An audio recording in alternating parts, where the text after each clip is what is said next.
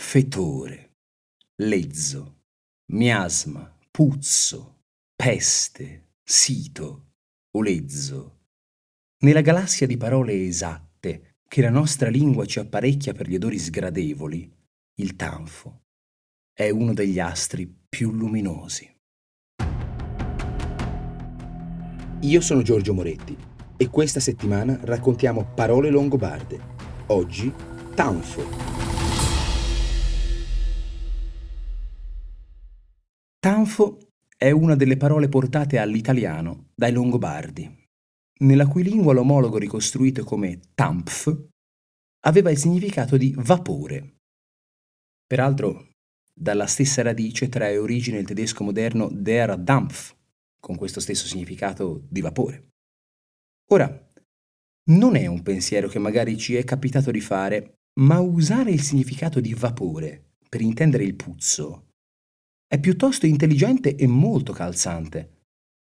Comunica in modo incisivo la natura di effluvio del puzzo, di esalazione, un passaggio di sostanze nell'aria che promanano da una fonte malsana ma resta da capire quale peculiare tipo di puzzo sia il tanfo, e questo approfondimento non sarà una passeggiata fra i glicini d'aprile.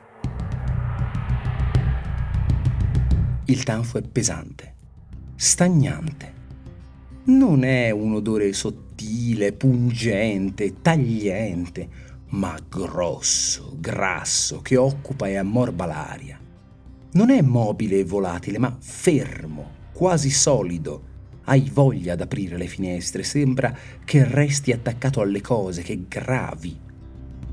Accettando e seguendo la suggestione di una vicinanza non etimologica con un'altra parola, il tanfo si allarga nel suo mezzo come un tonfo, pesante, echeggiante, di cui non si sente la fine.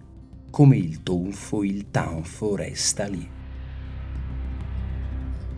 Si trova scritto nei dizionari che il tanfo è in specie un malodore di muffa, di umido, di chiuso.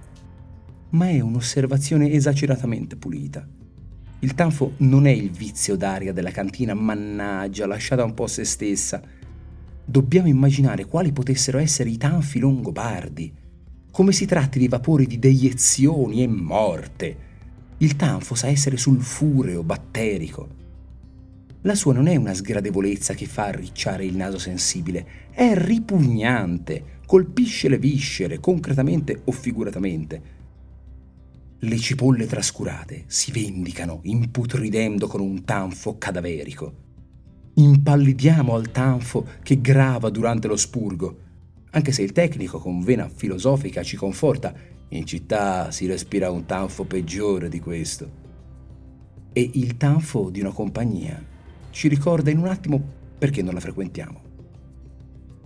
Grave, intenso, stagnante, permanente, caratteri di olfatto di una gran bella complessità.